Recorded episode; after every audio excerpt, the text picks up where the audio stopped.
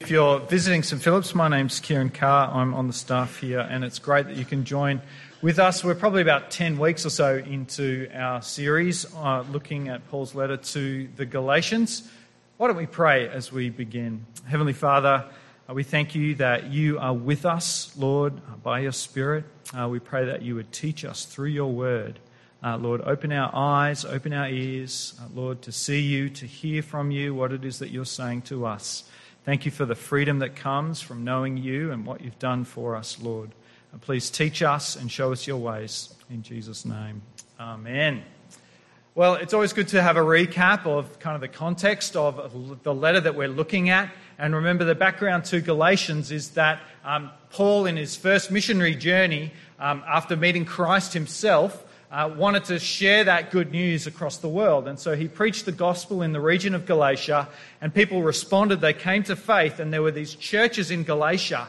And, um, and then he left, he moved on, uh, if I'm not mistaken, Acts 13, 14, he was there for three years, and then he uh, moved on. And uh, after he left, some other false teachers came in, and they started teaching a, a different message. Uh, Paul called it a gospel, which is actually no gospel uh, at all, because it wasn't good news, which is what the gospel means. It was bad news. Uh, and so uh, the gospel that he had preached and that they had responded to was uh, believe in the Lord Jesus, and then you will be saved. And then, as a result of that, you will begin to live a good and godly life. As a result of that faith and being saved, you will um, obey the law, you will follow uh, the Ten Commandments. Believe then saved, then obey.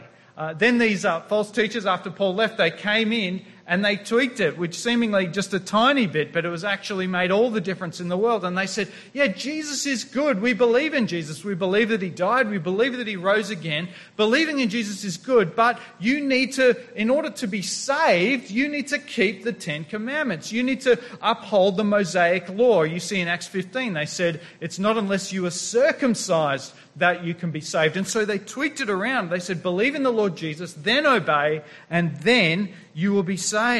Um, now, all this talk that we've had about circumcision probably seems um, quite um, alienating and weird, at least for half of you, uh, and, uh, and, and, maybe makes even the other half of us squirm. But, um, but, but uh, the point is worth reiterating that um, it, wasn't, it doesn't matter so much um, what they were adding to the gospel, but that they were adding to the gospel. It doesn't matter what they were adding as a requirement in order for you to be saved. It just matters that they were adding a requirement in order to be saved. In other words, they could have been saying that in order to be saved, you need to be able to juggle five flamethrowers on a unicycle for more than two minutes.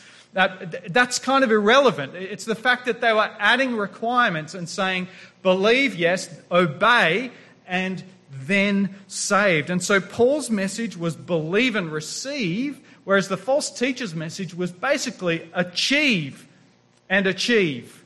You had to do something in order to be brought into fellowship with God. You see, the gospel is all about what Christ has achieved on our behalf. He lived a perfect life that no one else could live, and he died the sacrificial death to turn away God's wrath for our rebellion against him on the cross, and it's in Him. And so we believe what He's achieved on our behalf, and then we are saved. It was believe and receive, but the false teachers were saying, sure, believe, but you need to add to that obedience, and then you will be saved, and only then will you be accepted. And so that's the issue that's at stake in Paul writing to the churches in Galatia.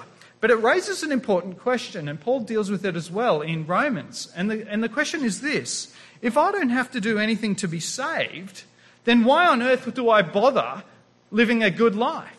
If I don't have to do anything to be saved, why on earth do I bother with the Ten Commandments or obedience or following God?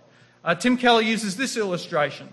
He talks about his two eldest sons when they were um, uh, in year 12, uh, finishing year 11, year 12, and they were needing to make their applications to university um, at the end of term one, apparently, um, of year 12 for them.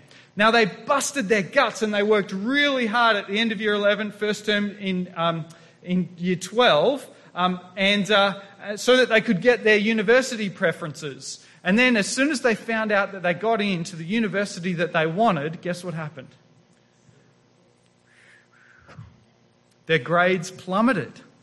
And Tim was like, Why are you getting. He looked at their results for the rest of year 12 after term one, and he's like, Why are you getting such terrible results? And they were like, Well, the uni doesn't care about those marks. I'm already in, I'm already accepted.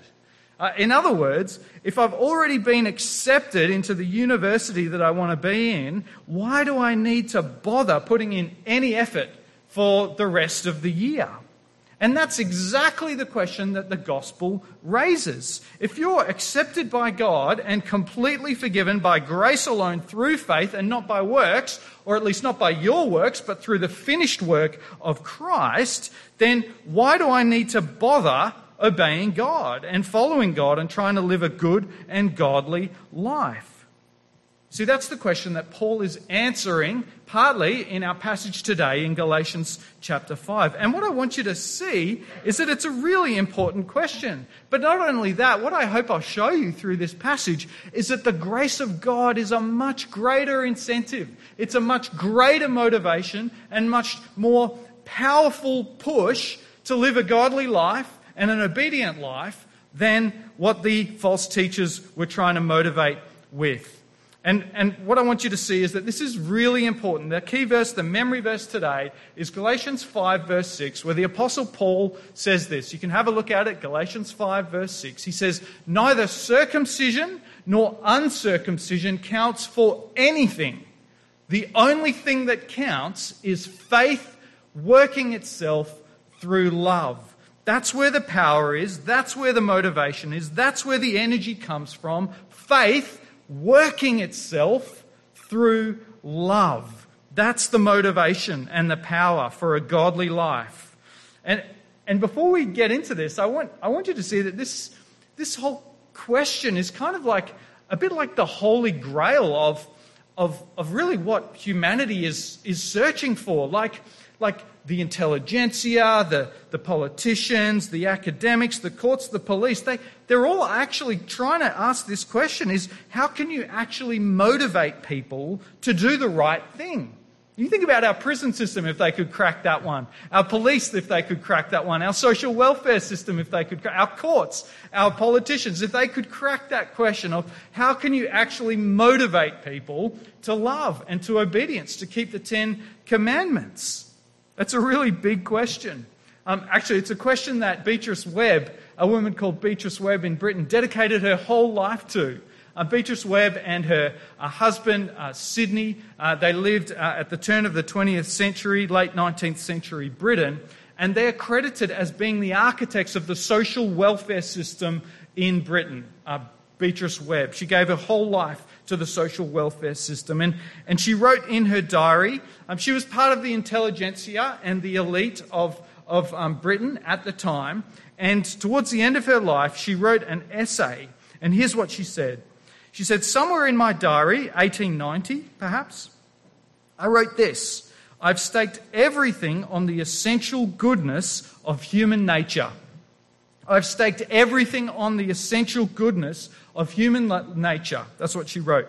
But now, 35 years later, I realize how permanent are the evil impulses and instincts in man and how little we can change these. For example, the greed of wealth and power. We must continually be asking for better things from our own and from other persons, from human nature. But shall we get any response? Without a response, how can we shift social institutions from off the basis of brutal struggle for existence and power and onto the principle of fellowship?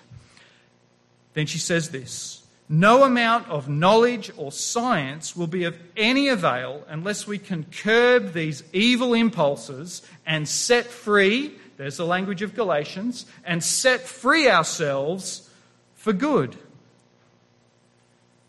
In other words, after a life dedicated to uh, the essential goodness of human nature and to the social welfare system, Beatrice Webb came finally to the conclusion that as a human race, we are utterly powerless to change the evil of the human heart. That was her conclusion after 35 years of giving herself to that cause.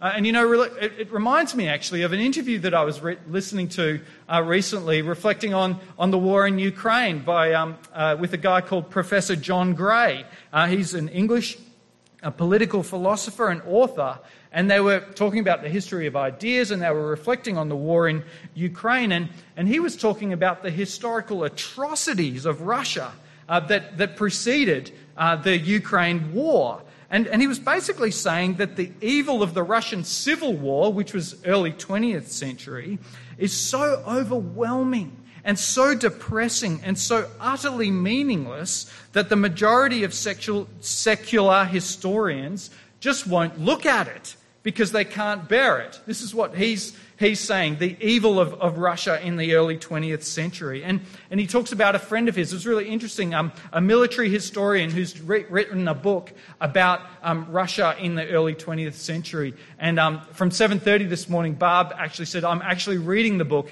and, and I can only cope with like a few pages at a time because of how immensely depressing it is. And he talks about, um, th- this guy who's being interviewed talks about this book on the Russian Civil War. And he says there were millions of people killed, extraordinary cruelty, enormous loss of life in human civilization. And then a Bolshevik government secures its dictatorship over the country, including Ukraine. And what people wanted to hope for was that at least there'd be some element of order. But what they got was terror. And then he goes on. If you start looking at all that evil at the end of this tremendous catalogue of human sorrow, then what you get is Putin. All for nothing. All for nothing. These are his words. That's an extraordinarily challenging lesson for the optimistic, secular, rational mind to absorb. And basically, they can't. So, what they do is don't study it.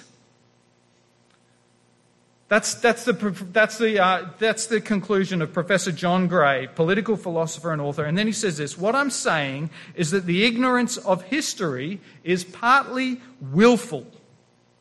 Young people don't want to hear it, and the teachers don't want to teach it either.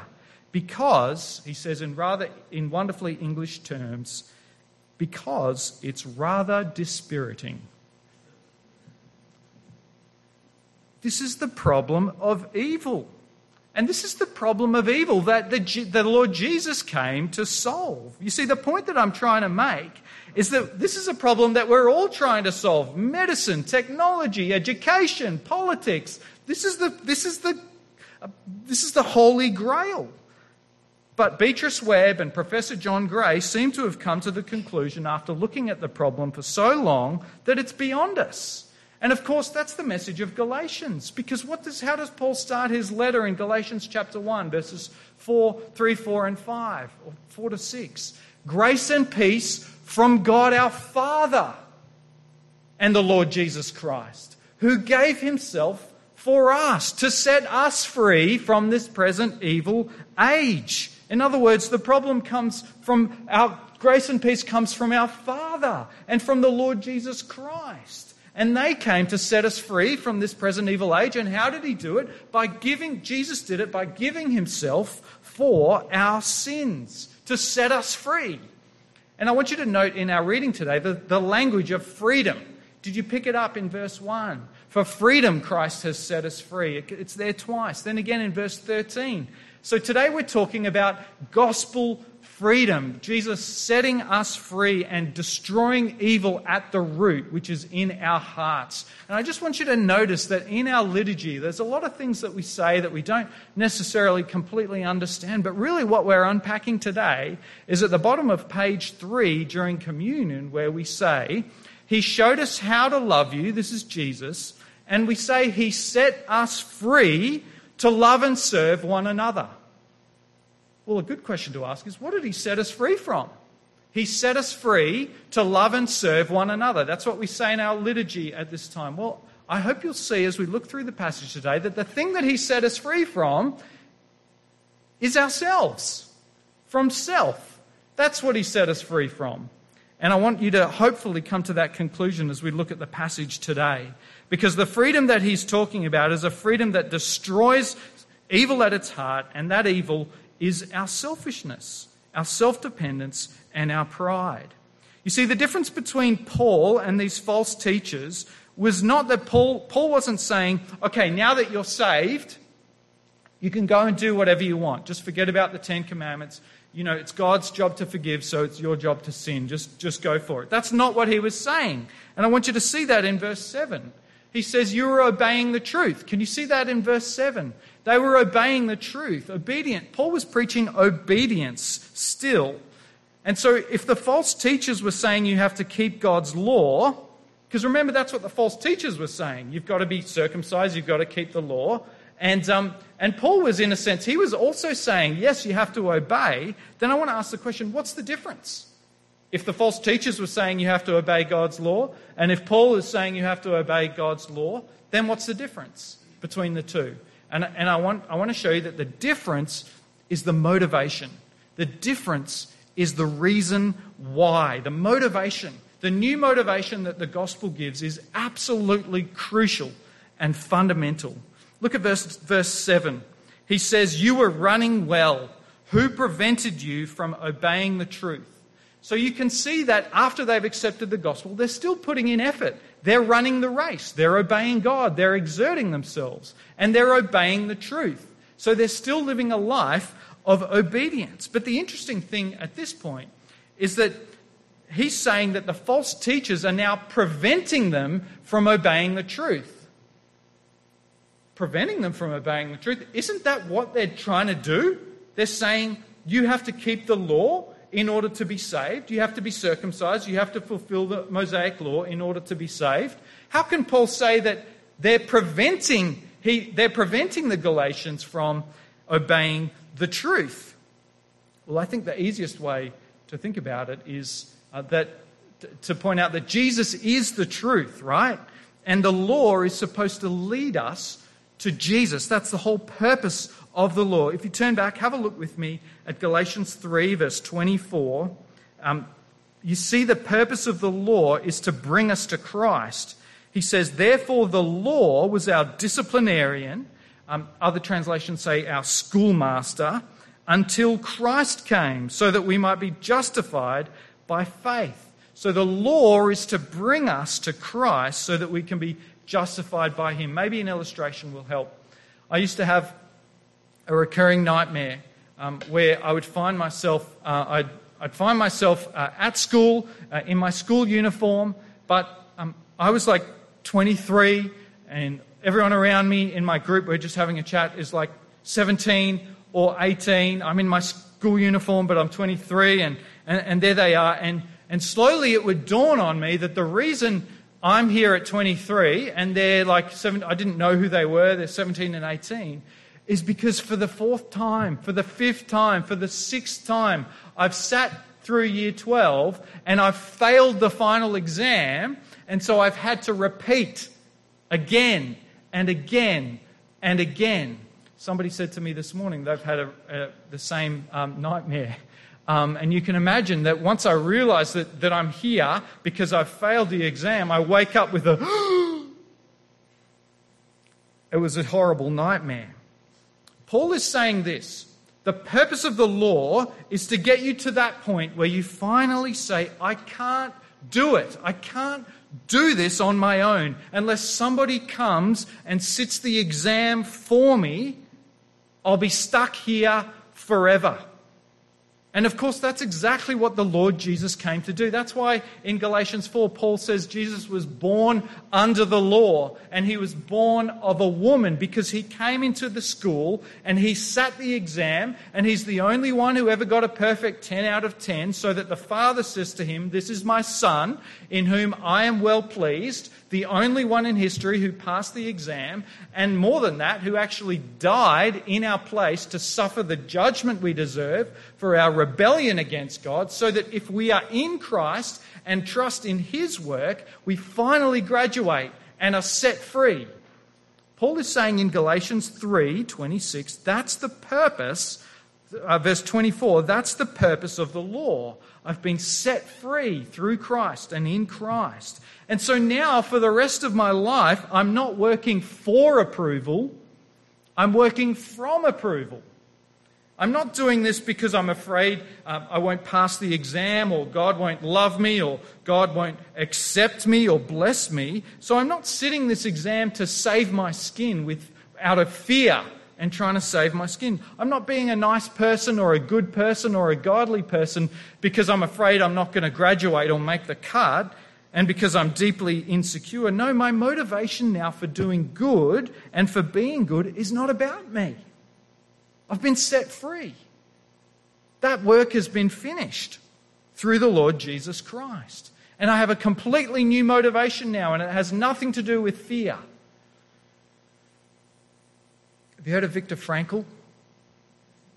Man's Search for Meaning. He, he, he was in a German concentration camp. And he made some grim discoveries himself whilst in a German concentration camp. He, found while he was in there, as he watched people, that um, people who on the outside had been very religious, they'd been very um, upright, and they'd been very moral. Um, when they were outside the concentration camp, when they were inside the concentration camp, they, they became very petty and mean and ruthless and cruel. And he, and he started to ponder, well, why, why is this? And, and the conclusion that he came to was that because, was because that at the very bottom, underneath all their religiosity and all of their good deeds and their moral uprightness, they were ultimately motivated by self, by self interest. Um, in other words, it served them very well to be good. It was financially and socially um, acceptable. It, it, served them very well to be moral and upright and good when they were outside the concentration camp. And so that's the way they were because it paid in society. But once they were inside the concentration camp, no, the, being good and being righteous, it didn't actually help them. It actually would hurt them to be those things. And so they became vicious and mean and cruel because all along the thing that was ultimately motivating them was self, self interest. And that's the core of the evil and the core of the old motivation. But the gospel gives us a new motivation and sets us free. I want you to look at verse 11 with me. He says this, But my friends, why am I still being persecuted if I'm still preaching circumcision? So the point here he's making is, is like the guy, the, whoever's the false teachers are doing, they're saying, oh, no, no, Paul agrees with us. He's preaching circumcision uh, as well. Like, like we're both preaching the same thing. And Paul's like, whoa, if I'm doing that, then why am I still getting persecuted? That's not my message. But then he says, if I am, if that is what I'm preaching, in that case, the offense of the cross has been removed. What does that mean? The offense of the cross. If he preaches that, that message of believe, obey, and then saved, then that removes the offense of the cross. He's obviously saying that what he's preaching is offensive. But what the false teachers are preaching is actually quite nice. It's actually quite flattering.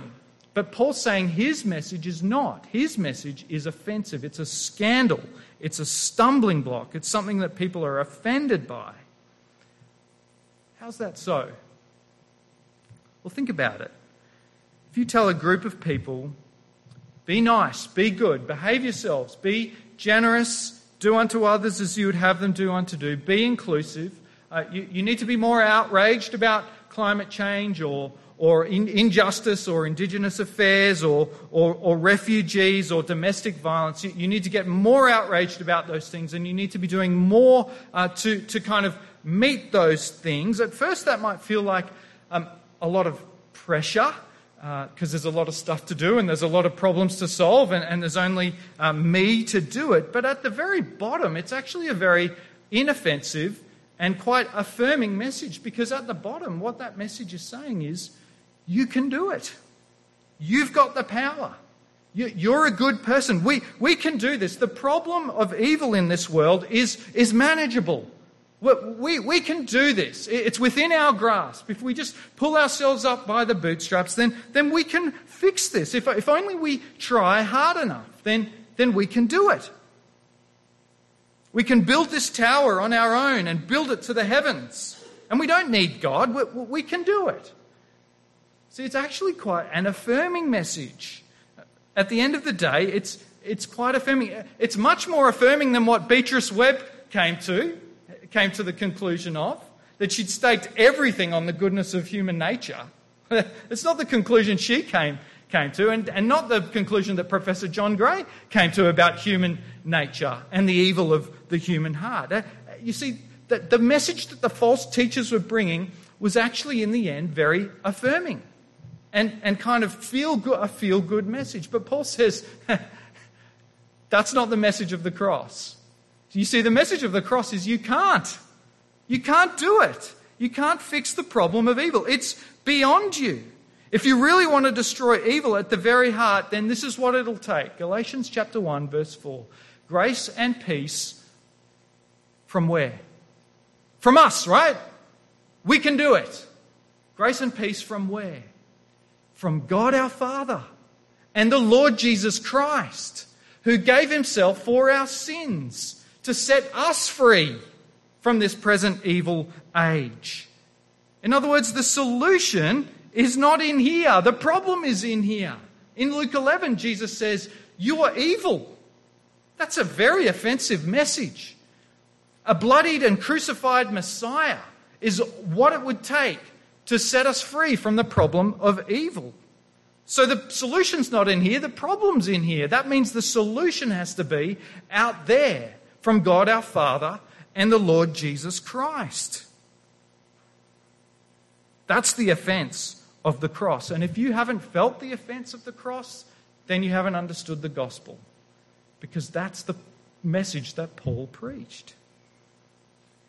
But that's why in verse 6 he says, For in Christ Jesus, neither circumcision, whether you're really, really good and you live, you, you do it all and you tick all the boxes of all the right moral things to do, neither circumcision nor uncircumcision. If you're a scoundrel and you don't do anything to help the issues of the day, and you work for injustice and you're terrible, neither circumcision nor uncircumcision counts for anything.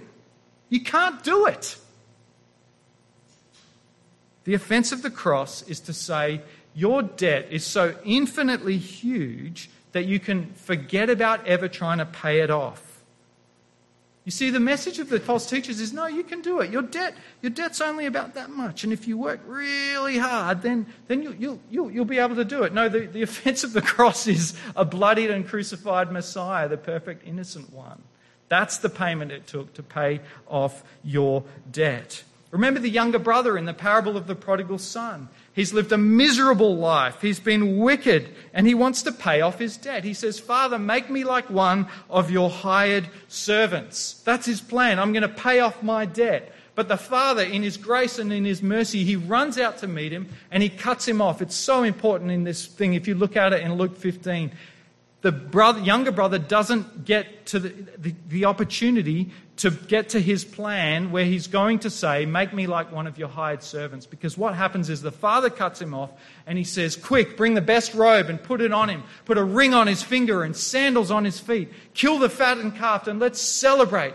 For this son of mine was lost and now he's found. In other words, he's saying to the son, Not in a million years will you be able to pay off that debt, my, my son. The only thing that's going to cancel it is me.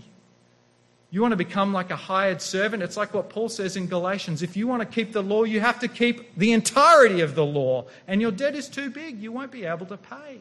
And so the Father cuts him off with grace, with forgiveness, with cancelling the debt. That's the freedom of the gospel. Grace and peace to you from God our Father. And here's the thing when you realize that you are so bad that Jesus had to die, you'll be deeply humbled and you'll never be so arrogant as to think that your good performance will be able to somehow get you into blessing with God or that your bad performance will somehow exclude you from the power of God because you've seen how big the debt you are and so you'll never presume to try and pay it off. It's got nothing to do with paying off your debt before God because it's, you could never do it. When you realize how you are so bad that Jesus had to die, you'll be humbled. But also, when you realize that you are so loved that Jesus was glad to die, then it changes everything. Whether you're having a good day or a bad day, it doesn't change for one second your status as beloved and forgiven and freed. And when you take that message to heart, the degree to which you take that message to heart, that doesn't make you want to slack off. That makes you want to work all the more. I found the only master who, instead of driving me with whips, actually draws me with his love. You know, the Apostle Paul in 1 Corinthians 15, he said, I worked harder than all of the other apostles. I worked harder than all of them. Do you know how hard Paul worked as a Pharisee of Pharisees from the tribe of Benjamin? He was the SAS super Jedi ninja of religion. He worked really hard in Philippians 3. And then in 1 Corinthians 15:10 he said, "I worked harder than all the other apostles." But then he says this, "Yet not I, but the grace of God working through me." His motive had been utterly and completely changed. It was faith working itself through love. Tim Keller uses an illustration. It says, Imagine what you'd feel if a person asked to marry you, but you came to realize that they didn't want to marry you if you didn't come with a big inheritance. You wouldn't feel very loved, right? You, would feel pretty used at that point. We don't truly feel loved by someone unless they love us for who we are and not for what we can actually give them, what we can bring them. And so, this analogy helps us understand the motivation of the gospel, of faith working itself through love. Because when we thought our works saved us, we were actually using God for what we could get from Him. We were actually using him. Just imagine if the younger son had become a hired servant and he's working blood, sweat, and tears all day as a hired servant. Well, who's he working for ultimately? He's working for himself, trying to pay off his debt. He's not motivated for the Father, he's motivated for himself. And so it is for us if we think our works can save us and somehow influence God. But the hope of the gospel, as we see the beauty and the freeness of God's grace that He's given to us in Christ, we love Him for who He is and we serve others for who they are. In the gospel, we see that Christ loved us and valued us not for what we bring Him, we don't bring anything for him. We're no property to him, but he loved us anyway. We've been loved for our own sakes. And to the degree that we see that and feel that by faith, we respond in kind. Jesus said, Freely you have received, now freely give. So now we can serve God not for what he brings us, because we have everything guaranteed, but for who he is and for what he's done. And our motivation is genuinely for his glory and for their good. And this brings enormous power, enormous motivation, enormous resources and strength for us to go out into the world, as we say at the end of our services. Um, go in peace to love and serve, not ourselves, but to serve the Lord who's so freely given to us. We're completely unshakable because of him. And so the memory verse for today is Galatians 5, verse 6. It sums up the message and the freedom of the gospel. For in Christ Jesus, neither circumcision, whether you're amazing and you've done a really good job of reading the Bible and you've got lots of books like I do and you raise your hand higher than anyone else in church and you've done all your devotions this week, neither circumcision, nor uncircumcision. You've had the most wretched week of the world. You don't raise your hands in worship. In fact, you look grumpy and you've got your arms crossed and, and you're falling asleep during church and you haven't done your devotions and you've sinned for the 10,000th time. Neither circumcision nor uncircumcision counts for anything. The only thing that counts is faith working itself through love. That's Galatians 5 verse 6. Let's pray.